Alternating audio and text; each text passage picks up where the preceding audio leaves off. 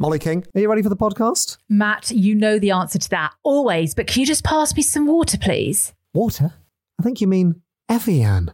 There's something special about how it comes from high up in those pristine mountains. I know Evian's the official water of Wimbledon, but I didn't know it was carbon neutral. It's been carbon neutral since 2020, and that bottle that you are holding right now, that's made of recycled plastic. Of course, you've got all the facts. I love it, but should we crack on with the show? Evian's 750 millilitres and 1.5 litre bottles are made from 100% recycled plastic. This excludes the label and cap.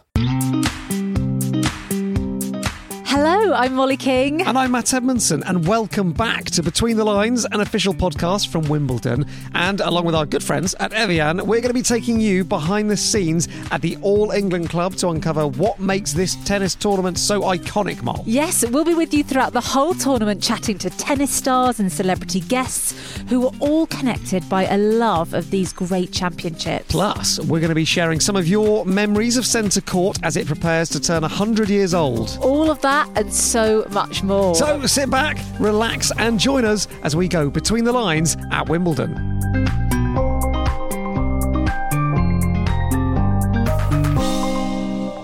So, Matt, we actually got away with it in episode one. Despite inviting ourselves round to Stan Wawrinka's, they've actually allowed us back in Wimbledon. I know. I've yet to get the invite from Stan. Hmm. Also, I can't stop thinking about what his mystery signature dish was. Why was he so reluctant to tell us? Didn't want to share it with What us. What is it? I think he thinks if we eat the same food as him, we might have the same skills. What do you think? Yeah, it could be wildcard next year. I've never known anyone be so cagey about anything. It was a weird thing to want to hold back, but you know what? I respect the man for doing it. Uh, anyway, uh, welcome back to the podcast. Uh, Mon and I, right now, are on centre court, not actually on the court itself. I don't think anyone's allowed on there because of the grass. No, especially not in these heels. I tell you that could cause some real, real problems out there. Mole didn't get the memo, the shoe memo. Uh, no, we're on um, on some of the chairs out here, and it's it's basically us and about what fifteen other people here. A couple of security guards, Yeah. some very official looking Wimbledon people, and also there's a camera crew who are filming the winning trophy. Unbelievable. The trophy is there, Matt. Can you see it? Can you imagine lifting that up? I mean, I don't know if I've got the arm strength for it. It's um, it's on a quite unimpressive looking trestle table, but I think that they're going to frame that out when they're filming it for the TV. Yeah. I imagine the shot they're getting is incredible because it's in the foreground, centre court is in the background. Um, it looks incredible, and also there's there's. Can you hear that? I can hear that. There's an alarm going off, I there? thought that was just the sheen coming off the trophy. I thought it was just glimmering and shining in the sunshine. I'm worried that it is going off because perhaps we are in here. We are intruding on something where everyone looks very professional, everyone's got the proper passes, and we've kind of just snuck our way in here. Yes, we did sneak our way in past all the players. On all the other courts, people are warming up. And I, I, I didn't know what to expect. I didn't expect that many people to be on a court at once because Yeah. there are about six or seven of them all warming up on the same court at the same time. Yeah, we saw quite a few actually, didn't we, on court 17? It's media day here, so there's loads of players kind of milling about. There's a lot of excitement. There's not actually any fans here yet, so it does feel like a kind of real sneak peek behind the curtain, Well, there are two it? fans here. There's well, us. That's true. We've been allowed in, although I don't know how much longer we will be allowed on centre court because I think people do come and practice here. They come and train here. So I've heard rumour today that Emma Raducanu is having a little warm up here, and Serena Williams is also having a warm up. Obviously, I would like to stay and watch that. Uh, I reckon if we maybe disguise ourselves as a couple of green chairs, we might get away with it. I thought you were going to say disguise ourselves as tennis players, and I thought, mm, we've got a lot to do there. yeah, I mean, I, I reckon if you went and sat in that umpire's chair and acted confident, you might get away with it. Just occasionally shout fault. I think you'll be all right. Oh, well, listen, massive news from this week, Mollie King, which oh. is that a little baby's on the way. a baby is on the way. I'm really hoping that the baby might be able to actually sort of absorb the fact that we're at Wimbledon, maybe soak up the atmosphere. You know, you never know. The baby could come out and the first words could be ace. That would be amazing. It'd be great. yeah, yeah, yeah, yeah. It goes love, and you go, oh, it's saying love. Forty. Yeah. Oh, it's doing a tennis score. Yeah. Well, listen, I'm so excited, and and you know the baby can hear us. Hello, baby. Hello, You're at Wimbledon. This is very exclusive. Wimbledon. We You're at broke it Wimbledon. We broke in. It's amazing. Um, it's so exciting, and uh, the team here behind the podcast did a lovely thing, which is from the Wimbledon gift shop. and by the way, if you've got a baby coming, go and get one of these for yourselves because they're amazing. And this isn't sponsored. This is just my own opinion. Uh, what did you get? What was the gift? This the most adorable official Wimbledon baby grow. Oh, it's so cute. It's adorable. It's actually my first baby thing. Like I Baby gift. First baby gift, but I haven't even bought anything myself even. So I'm like holding up this tiny, tiny baby grow like, oh my goodness, there is going to be a little baby. There's going to be a baby, there. and it's going to be wearing that and looking like the coolest baby on the block. well, listen, you've got a little bump forming, and it's not the only exciting one here at Wimbledon. I am questioning, though, what are we meant to call it? Murray Mound? Henman Hill? Very smooth that, Matt. Well Thank you done. very much. I mean, Much like the hill. let's be honest. I think you and I, when we were growing up, it was Henman Hill. Speak for yourself. Right, showing our age. But I think it's very much Murray Mound now. But there's got to be one for Emma Raducanu. Uh, can I pitch one? Go on. Raducanu Rise. Always thought about this. Now, that is the first time anyone's heard that. Yeah. And I'm telling you, that's going to take off. Jot it down. You'll hear that in the official Wimbledon commentary. I But- guarantee it. because of you saying it, or you think someone else might have thought This of is it. It. Exactly. I'm patient zero when it comes to Raducanu Rise, and that is going to spread like wildfire. I'm telling you now, that's what they're going to call it. Well, as we mentioned earlier, it is Media Day today. And let's be honest, there is one player that everybody wants to speak to. I think you mean Emma Raducanu, and you know what? We've got her on the podcast. She is the reigning US Open champion, but 12 months ago at this very tournament, she burst onto the world stage. Remember this? British tennis has a new start.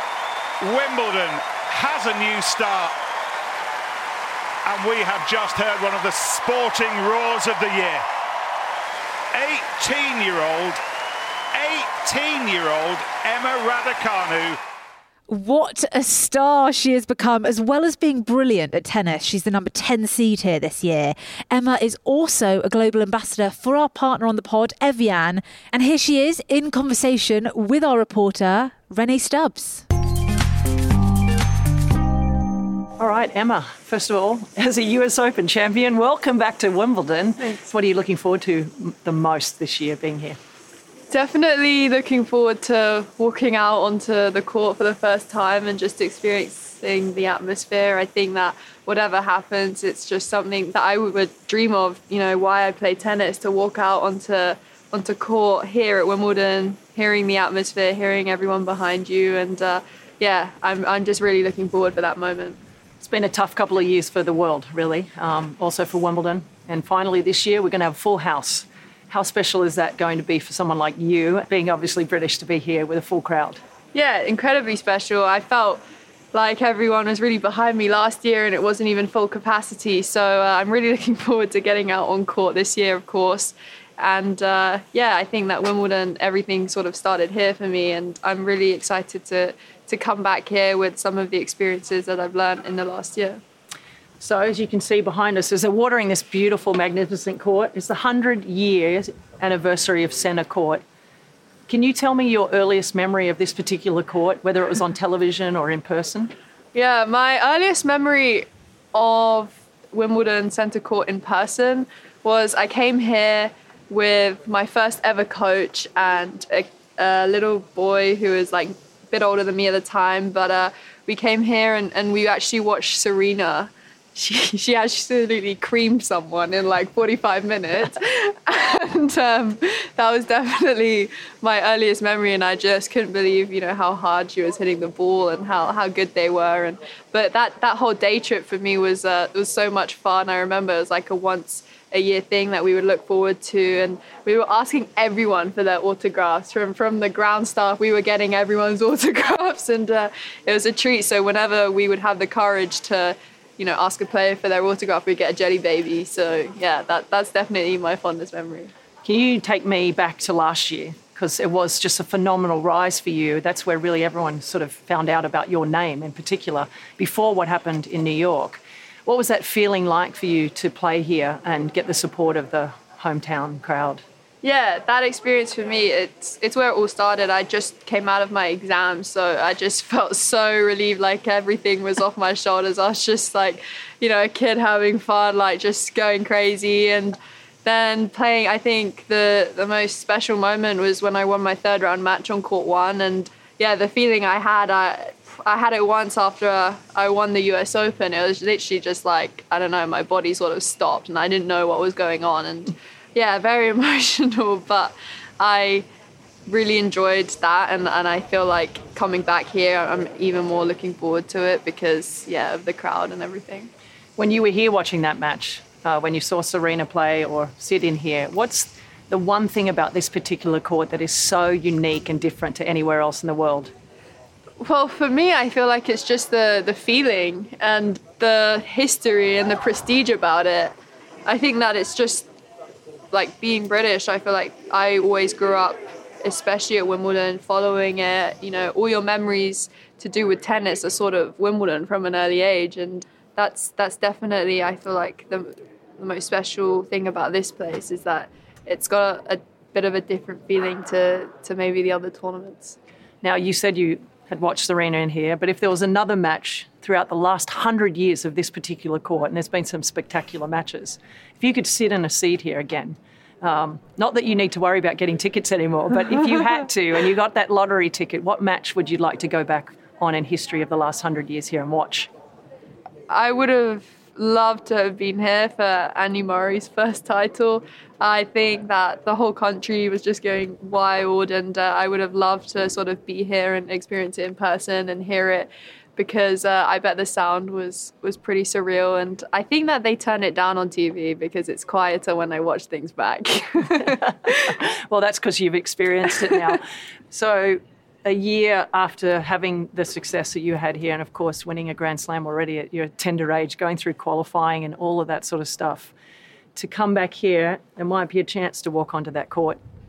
What are you going to tell yourself if you do have that opportunity to walk around those curtains and onto this court?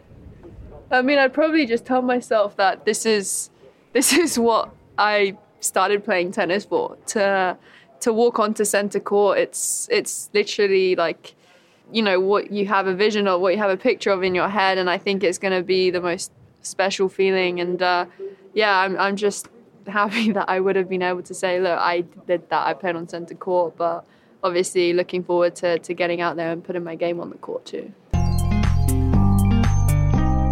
Really great to hear from Emma Raducanu there. Presumably, there's going to be loads more focus on her over the coming days. Yes, well, not only have we got Emma on the pod, but he's back. He couldn't get enough. The tennis expert, sports journalist, Charlie Eccleshare. Hey, Charlie. Hello, how you doing? We're very good. Thank you once again for Eccles sharing your wisdom with us. I am going to make that stick. Now, Is This is all right with you? devastating. Yeah. this is your legacy, Charlie. Okay, run with me on this. You can, Primary school all over again. you can work with me, or you can work against me. I've done both, Charlie, and it's easier to go with him, all right? Now, you've obviously covered Wimbledon for a number of years, and you've been a fan for even longer. So you've seen the hype around all the British players. How does this buzz around Emma Raducanu compare? Well, I think she's had more cut through. I mean, when I was growing up, it was Tim Henman, which for sort of tennis fans like me was huge, but I don't think he kind of had the popular culture appeal um, as much as I loved him. And Andy Murray probably the same. Emma Raducanu, I feel, is um, she's just so widely admired and loved and has that kind of buzz. So I think this is this is different to what we've seen before. Do you think with that excitement and that adoration from the fans comes a sort of heightened scrutiny? Yeah, yeah, yeah, for sure. I mean, I think that's one of the big things she's had to deal with the last year. Is it's not just getting used to playing tennis at a high level; it's that constant focus and attention. And she's Yeah. she went stratospheric in Didn't no she? time. I mean, she it really was extraordinary the run she had both last year, then winning the U.S. Open. So. By anyone's standard, it's been a crazy year. Because I guess in tennis, people will have been tracking her for a long time. She was by no means an overnight success. No one in this sport can be. But to the wider public consciousness, it was sort of life before Emma Raducanu won the US Open and then life after. Yeah, and and here getting to the fourth round course, where, yeah. where where that hype all started. But even with the tennis world, she, she was known, and I remember interviewing her at Junior Wimbledon and, and in 2018, and there was buzz and excitement. But then she didn't play very much because of the COVID pandemic mm. in the year leading up to Wimbledon last year. So there actually wasn't as much excitement as there might have been. It was this kind of this sense that she had come out of nowhere, even though, as you say, of course, it wasn't overnight for her and came off the back of a huge amount of work, but. It, it did have that feeling, I think, to, to the wider world. We have had now the draw for the championships. Now, if Emma were to make the final a week on Saturday, who are some of the players that she's going to have to get past to get there? Well, I mean, she's got a pretty tough draw. Even her first round match against Alison Van Uytvanck is a tricky one. Van Uytvanck got to the fourth round here in 2018. She's a French Open quarter finalist uh, in years gone by. She's a really tricky first round opponent. So, you know, the tennis cliche is you take it one match at a time, won't be looking beyond that. Obviously, we're not players, so we can do that, which is a lot funner. And, you know, you look then in her half, she's got Ons Jabeur, who's you know one one of the favourites to win it. Anett Kontaveit's the number two seed. So look, there are some really really hard players in her half, and I, I do think even even winning that first round match would be would be some achievement given the fitness issues that, that Emma's had. I'm so sorry to interrupt, Charlie, but can you hear that squeaking? I've never seen anyone put a tennis net up before, but it's going up now, and they're being, as you would imagine, incredibly particular about it, getting the height just perfect. They've got the measuring sticks out. Yeah, they can't have it sort of dipping or going over. It's got to be exact, hasn't it? Yeah. Oh, it's very annoying, isn't it? If you've ever played tennis on a not so good court, which was every court I've ever played on, when it sags in the middle. Oh, I love it sagging. It's the only way I get it over. that's the court I try and hunt down. I'm like, that's the one. there's a with the wind blowing to get it even Yeah. lower. Okay, Charlie, well, thank you as ever for Eccles sharing your knowledge with us. We will talk more to you later on about the men's draw in a moment. And when we come back, we're going to hear from another Brit hoping to make his mark at Wimbledon in 2022.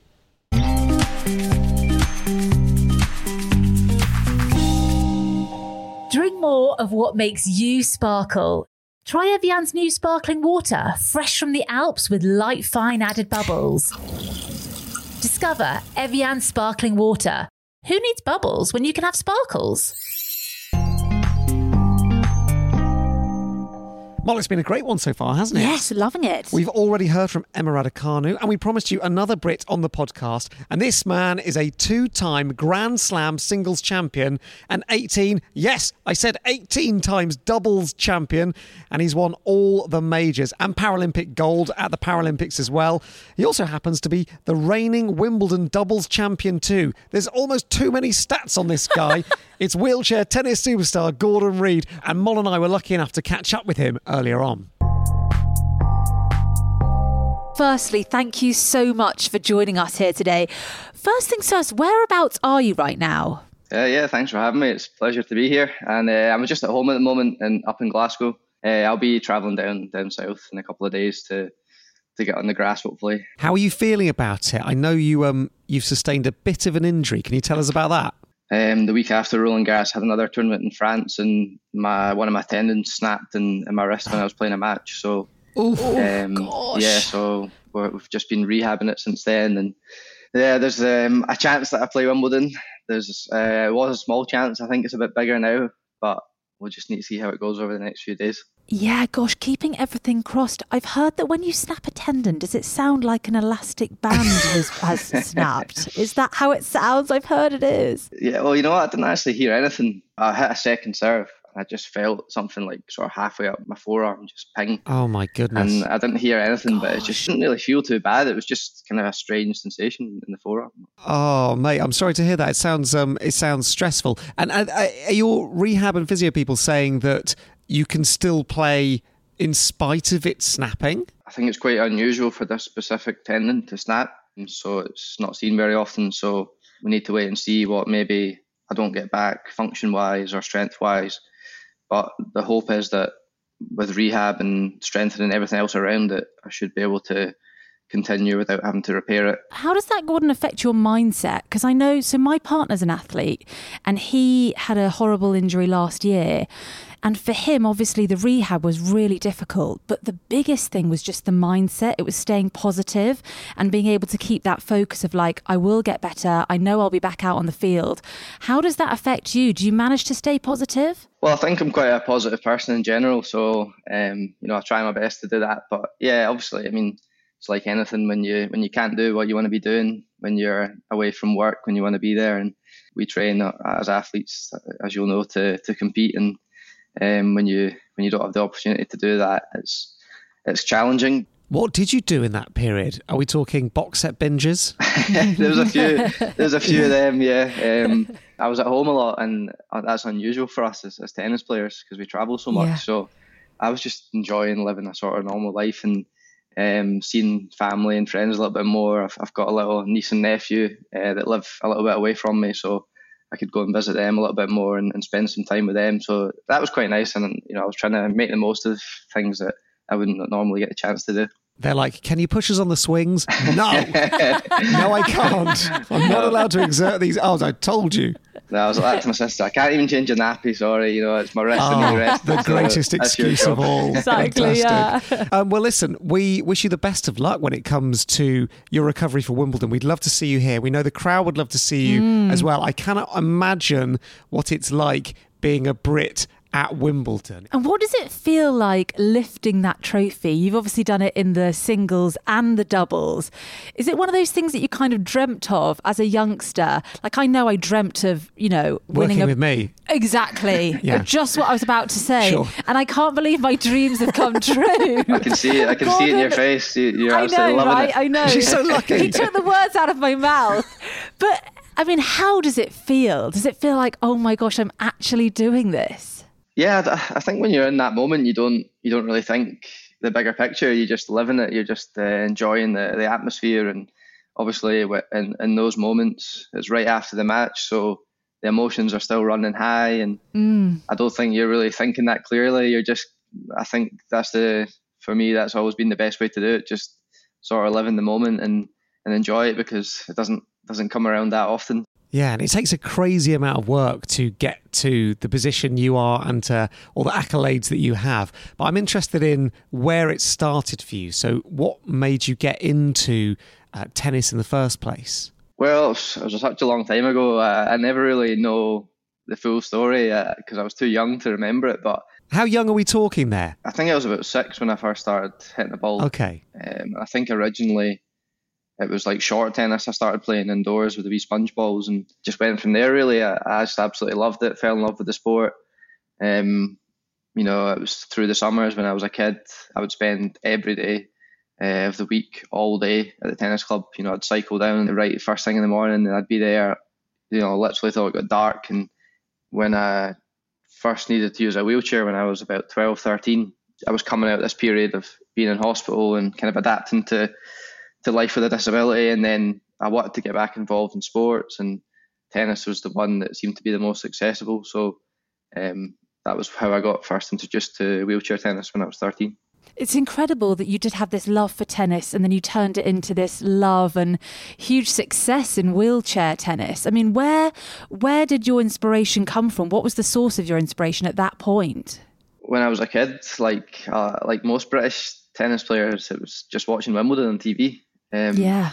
Or just saying that because we're, we're you guys are in Wimbledon, we're talking. that, that, that's the truth. Like that, that's the big event. You know, it's so iconic with the grass and the all white kit, and you know that's the ones that you watch when you're a kid and, and you dream about playing there one day. And you know, for me, that that was a big inspiration in my tennis journey early on. And then I think when I started playing wheelchair tennis, most inspiring thing for me was seeing the other guys, the older guys that were already playing the sport I hadn't had much experience of seeing other people in wheelchairs and to see them flying around the court in their chairs and just also just enjoying themselves and having a laugh and you know the passion they had and everything like that that all uh, you know rubbed off on me loads and you know that was a great start to my wheelchair tennis career. So gordon for anyone who doesn't know who's listening right now can you explain to us some of the unique rules of wheelchair tennis? Yeah so it's i mean for for any the, great thing about our sport is for anybody that, that loves tennis, it's so easy to just start watching wheelchair tennis as well because the only rule difference in the, in the whole sport is that we're allowed two bounces of the ball. So the first one has to be inside the you know the confines of the court as usual, and the second one can land anywhere. But everything else is exactly the same. So you know the scoring system, the size of the court, height of the net, um, you know the rackets and balls we use, they're all exactly the same. Um, the only other rule that I always say is different is there's no foot faults in wheelchair tennis. It's a wheel fault. So yeah, um, that, that's that's the only that's the only difference. And then obviously the equipment. You know, we use the chair to get around, and um, there's a different dynamic with the way we move on the court because we have to try and you know always keep moving and keep that momentum with the chair. Whereas when you're playing on your feet, you know, there's a lot of start stops and quick change of direction. So um, yeah, it, looks a little bit different in terms of the way we move. Yeah, we were watching a highlight reel of some of your best bits before talking to you. And uh, I mean, we don't need to tell you this, you know, you're world number two. You're really good. Uh, it's it's amazing, unbelievable. It, it, looks effortless and also so much effort at the same time. It has a sort of element of um, you know patting your head and rubbing your tummy about it, in in terms of having to control not only where and how fast and in what direction the wheelchair's going, but also sort of resetting yourself in some of the double stuff, the communication that you have with your partner.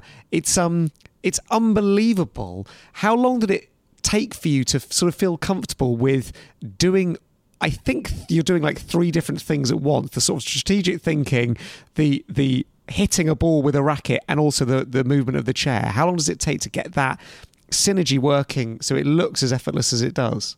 A long time, very long time. Um, you know, that's the biggest challenge in, in our sport is to learn the movement because, as you say, you know, there's so much going on at the same time, and um, you have to judge how the, the distance away from the ball and the time to prepare your your racket, and um, you have to choose where you're gonna where you're gonna hit the ball. And for us as wheelchair players, when you take your hands off the wheels, to prepare for that shot. It's very little. You, there's there's nowhere you can go really because obviously we use our hands to to move the chair around. So um, you really have to to judge that well. And I think that's that coordination is something that takes a long time to learn and it's something that you know I'm still working on today and still trying to master. I've had to move to an automatic car, Gordon, because I kept stalling with a gear stick. And that's a true story, true Gordon. Story. I was in the car and I said, "Please, just get automatic, please." As I stepped out of it, yeah. um, so, Gordon, we are celebrating the fact that Centre Court is turning 100. It's its birthday, big birthday, we should say. What are your kind of favourite memories of Centre Court? Well, I've got loads. Um, I think going back to 2008, which was the first time I played at Wimbledon, I got the wild card in the, in the doubles that year. And they do this draw for the wheelchair players where every day there was a pair of tickets for centre court that one of the players would, would get. So, you know, if you'd finished your matches for the day or if you were finished for, for the week, you could go and watch whatever matches were on centre court. And you know, it was all through the week. I was putting my name down the wee sheet, and uh, I was I wasn't getting it, and I was thinking, ah, there's no chance. I'm, I'm not going to win this. and then the last day when it was the men's finals, they came over and said, yeah, you've won the tickets today, and I thought, okay, brilliant. Um, I've got a match in the morning then, and uh, Roger and Rafa were playing their, their final that day, and uh, you know, it was that epic match that's has gone down in history, and um, you know, I was there watching that, so so that as a as a youngster being at my first Wimbledon was was amazing to, to watch and, and be inspired by. Yeah, bet wonderful. Yeah, I was I was also on the centre court when when Andy won won his first Wimbledon. Oh wow! Um, so that was really special, and uh, I was with my coach at the time, Karen Ross, who actually worked with Andy when he was a bit younger. Yeah. And I remember he was walking around the the court with his with his trophy, doing a sort of lap of honour, and Karen's there going, Andy, Andy lad, Andy lad.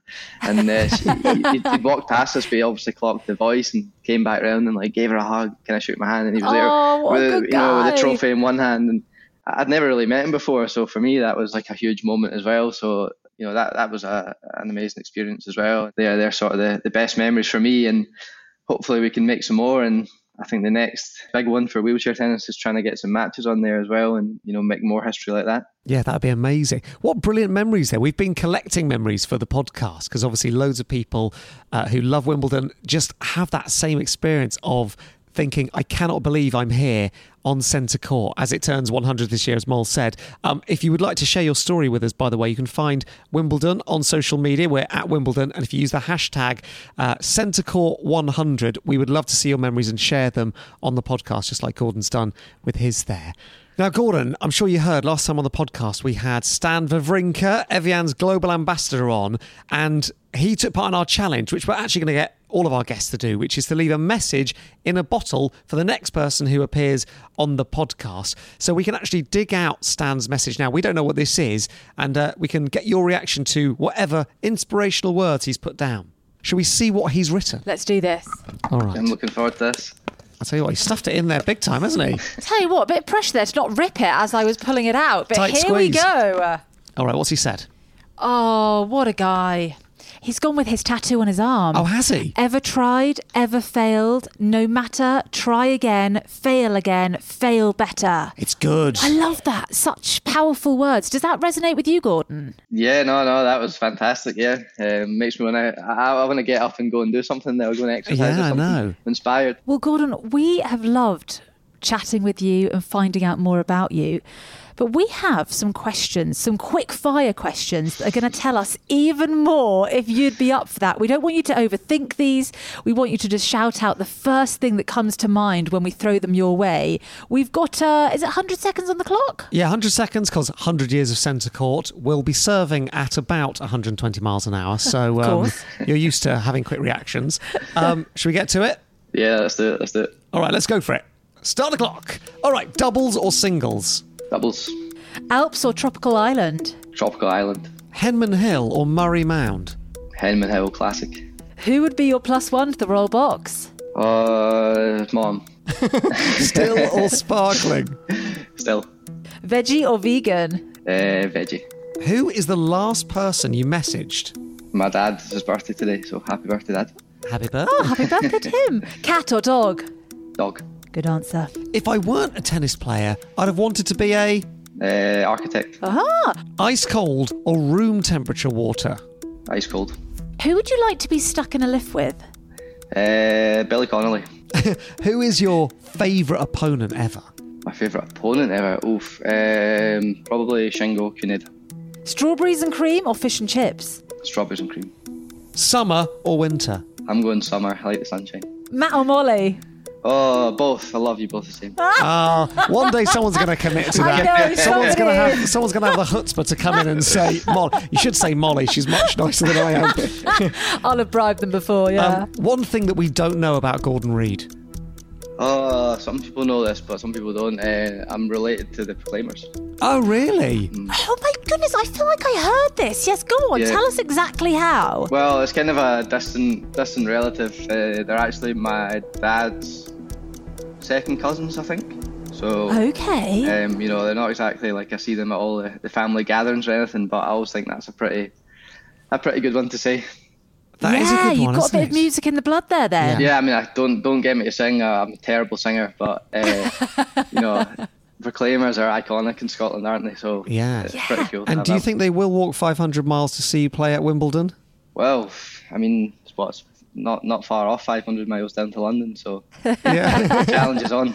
Gordon, thank you so much. We've loved chatting with you today. But before you go, we do need to get your message in a bottle so we can read that to our next guest. yeah, don't tell us what it is. Jot it down for us. We'll stick it in the bottle for the next podcast. Gordon, thank you so much. We've absolutely loved chatting to you today, and I really hope that injury gets better. And we uh, we look forward to seeing you soon. Oh, it was a pleasure, guys. Thanks very much. I really enjoyed it. Have a brilliant Wimbledon. Thank you very much. Thank you so much to Gordon Reid. What a lovely guy he was. Really excited to see how he gets on these championships. Yeah, and I tell you what, he's not the only Brit expected to make a name for themselves this tournament. I know. I'm really trying to up my profile. Mm, don't mean you, Matt, I'm ah. afraid. No. But if you are heading to the championships this year, you may well see our next guest around the grounds. Yes, we've invited another guest here to centre court, a lady who was inspired to get into tennis by none other than Serena Williams. Fair enough, she is amazing. Recording, and she's going to be working at Wimbledon this year, doing a brilliant job behind the scenes. Shaniah Williams joins us. Welcome to Between the Lines, Shaniah. Hi, how are you guys? Yeah, really good. Just checking. This isn't nepotism, is it? There's no relation to the Williams family. Nope. Okay, fine. Affirmative. So, Shaniah, you're working here this year. Tell us what it is that you're going to be doing. Well, this year I'll be joining Wimbledon Foundation at their kiosk. I'll be just telling people a bit about what they do, helping people around the grounds, um, and helping people take their picture, do their coin toss, and making sure they use the hashtag to win a towel. Oh, nice. I like that. So if I approached your kiosk and Yeah. said, What's all this foundation about? What would Yeah. you say to me? Um, I would say, well, Wimbledon Foundation, not a lot of people are aware, but donate about over 2 million to different charities. And, and how did you get the job? I actually started off in retail. I was working in retail last year and I got that opportunity by being a part of a charity which Wimbledon Foundation also donates to called Black Minds Matter. They kind of just dropped it in the group chat. I applied, I got my interview, um, worked at Wimbledon, enjoyed it. The atmosphere was amazing, everyone was lovely. Particularly the chicken katsu curry brought me back. but that's not the only reason I came back. to get stuck in, yeah, That was yeah. one of my- recommendation. One of my favourite chicken katsu it really curry. I is. love it. What does it mean to you then to actually be here, to be working here? It means so much because um as you mentioned the Serena Williams thing, I remember seeing Serena Williams play and being inspired, and my nan would always make a habit of mentioning that we share the same initials, um, and the fact that Wimbledon is world renowned and to be actually on the grounds, it means everything. Um, the atmosphere is amazing. Someone who's also working at Championship said to me, "I'm walking on the grounds and I feel like it feels like High School Musical," and I was like, "It's actually funny that you say that because everyone I've come across has actually talked about the atmosphere of Wimbledon, Yeah. and the fact that I'm on the world around Wimbledon ground, the one that I used to watch on television, it just means so much to me. Did you break out into song, into a duet? It has to be done. If you felt like Almost on Henman Hill, almost. I would have joined you. Had I been there, I would have been there with you. Mol can find a harmony like that. She would have backed you right up. Honestly, it would have sounded amazing. I'm amazing. happy to be in the backing vocals as well. So, amazing. Sounds fine to me. I'm intrigued. So you said you worked in retail. What is the thing that you sold the most of? Um, I think it would be the towels and the caps. Yeah, everyone loves those, but I feel like the thing we sold the least of was the ties. Oh, really? They're quite high end. Those ties, yeah, aren't very they? high Yeah. end, but they are very nice ties. Yeah. Well, well. Don't, I, all right, I'm sold. I'll take three. Should I? who's your favourite player here? Is it biased if I say Serena Williams? Not at Of course all. not. Go with it. Own it. It's, and I promise it's not because of the surname. It's not just the surname. Even if it is, I tell you what, go with it. I watched King Richard, the movie about her dad recently, that tells their story growing up in Compton, deciding they're going to become tennis champions, and then accomplishing that. Yeah. How inspirational, as a young black girl, was that story to you? um, that that story particularly touched home, um, especially as my attitude to, before working at Wimbledon. I felt it was somewhere necessary, not necessarily that I belonged, but after coming here and seeing what Wimbledon's really about, I felt a sense of inclusivity. So seeing that story as well, it was really touching for me. Yeah, she's an amazing pioneer, not only in sort of women's sport, but in black women's sport as well. It's Hundred amazing. Absolutely. Now, Shaniah, you're working here. We're working here. Have you got any advice for us? Because I tell you what, we're here and we will lap it up. I feel like I would say, try the chicken katsu curry. You know the way to our hearts. Food first. Absolutely. Definitely. food, food first. Just enjoy yourself. Um, obviously, do what you need to do, but enjoy yourself, which won't be hard to do because the atmosphere is lovely. Everyone is lovely and always smiling and happy to help. So just enjoy yourselves. And obviously, you're going to be busy working, but will you get the opportunity to sneak onto centre court or any of the other courts and, and watch some of the tennis? I should do if I get the chance. I'll definitely try and squeeze a match in. I remember I did last year on my lunch breaks, which was particularly fun to do. Yeah, so quite a nice thing, isn't it, Yeah. on your break to be able to stroll past some tennis? Yeah, for free. Yeah, it's great. it was great. now, you mentioned that you found yourself at Wimbledon through an outreach programme, and actually, our partners on the podcast, Evian, uh, each year they pledge to give tickets to a different group within the community. And for 2022, we're going to be welcoming youth champions into the Evian hospitality suite here. Definitely worth checking out, Shaniah. Come and hang out, it's Yeah. fun. uh, and tickets to the tennis as well as a token of thanks for all the work they do with young people in the community. And so that is lovely to see. Shaniah, what has been one of the highlights for you of working here? Um, well, actually, I think would be coming to do this. I'm just really grateful for the opportunity. Oh, we're grateful to have you on. Absolutely. Thanks for joining us. You're a very natural talker. It's I- great. I mean, I have been told I have the gift of the gab throughout primary school. Well, join us whenever you want. I was going to say, it's no wonder they put you front of house on a kiosk. yeah.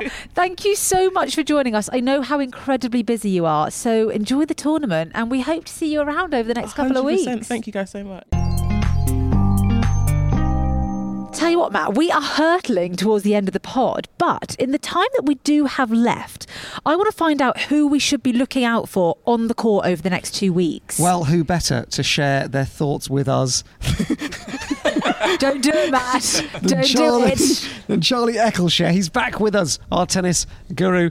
Uh, Charlie, firstly, I feel disgusted and ashamed with myself that I've yet to offer you a water. Would you like an Evian still or sparkling? Sparkling, please. Yeah. Oh, Yes, he's a sparkling Charlie, guy. stick with Team I, Mole. thi- I Through knew and he would share. I, I knew he would side with you, Mole, because I'm the only one pushing this Eccleshare thing. Charlie, you've been looking at the men's draw. Tell us who's looking good now. Will it be Novak Djokovic's year, or do you think we're going to see some magic from Rafa? Well, Novak Djokovic is the big favourite. Won the previous three Wimbledon, six in total, and he's had quite a good draw. You look at the draw, and Nadal and Berrettini, who are probably the other two most likely to challenge him, they're both in the other half together. So Djokovic will hope he can kind of move serenely while Nadal and Berrettini and others kind of knacker each other out, leaving them sort of ready to be pulped by him in the final. Can I just ask you, how much of it is down to the draw? Um, I think it's down to it a lot. You know, for players who maybe could get to the fourth round or maybe quarterfinals, when you're winning it, it can make a difference in that Djokovic might get an easy semi-final or relatively easy Uh-huh. semi-final, and then you might have an epic semi-final in the other match where they go the distance, play four or five hours. So that can make a difference, and I think Djokovic would definitely have wanted to avoid Berrettini until the final, and Nadal. So I think this is a this is a good draw for him. I guess whatever the case, that when you get to the final, you are going to be playing the best of the best, the person that's beaten everyone else. Yeah. What about everyone's favourite dinner companion, our man from episode one, Stan the Man, Stan Wawrinka? Stan's got a really interesting draw, actually. He plays Jannik Sinner, the number 10 seed from Italy. Good player. Um, Stan, though, will be thinking he can win that one, especially off the back of that secret dinner that he'll be cooking himself up the night before. Uh, and Stan and Andy Murray could meet fairly early as well if they both come through their matches. Well, that's what I was going to ask you actually. As a Brit, I've got to ask you, what are we hoping to see from Andy this year? Well, he's got a presentable first round draw against the Aussie qualifier James Duckworth. Assuming Murray's f- fit, fit enough, he should win that one. But then he probably would play John Isner in the second round. And John Isner, Wimbledon fans will know, he played the longest ever match here, 70 68 in the fifth set. Huge, huge server. that would be a very tricky match. Though Murray, Murray has beaten him many, many times in the past.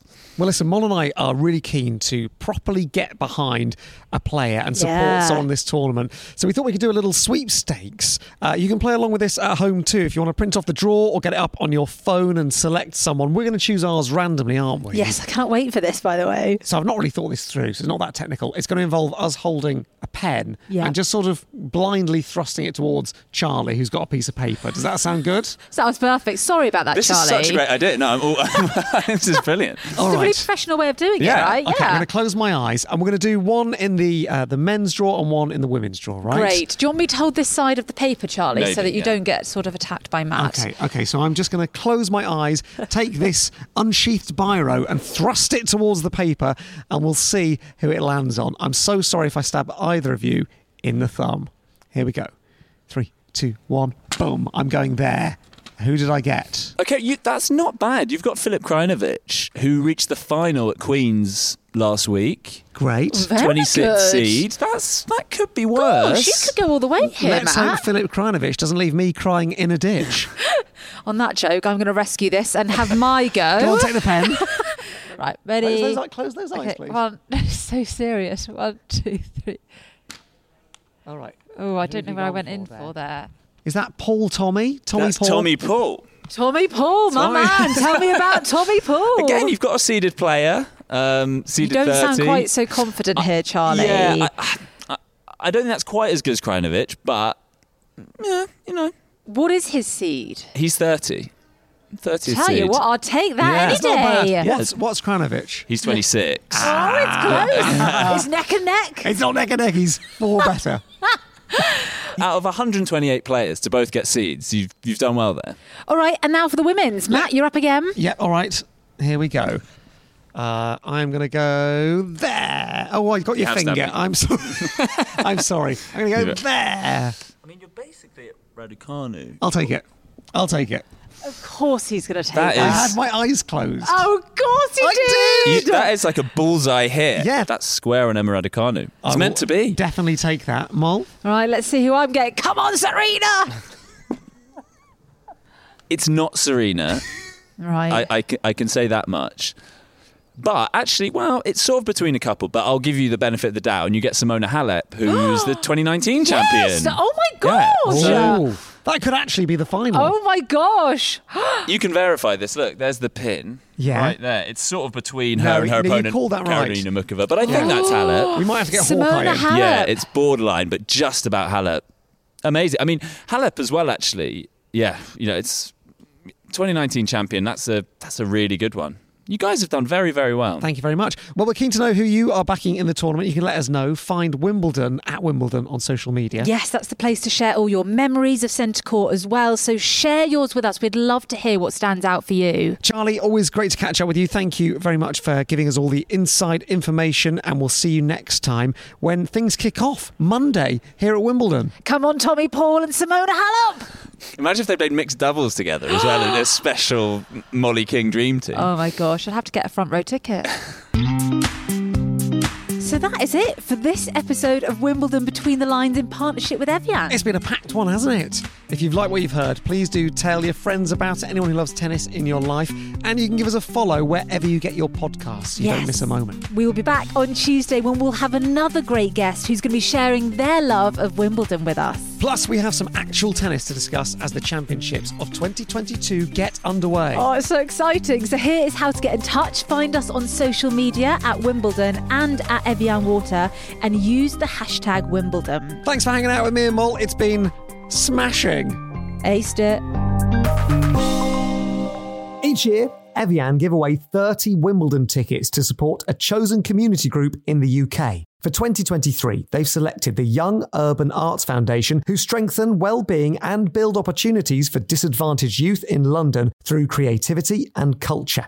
The Evian team look forward to welcoming members of the Young Urban Arts Foundation to Wimbledon next year.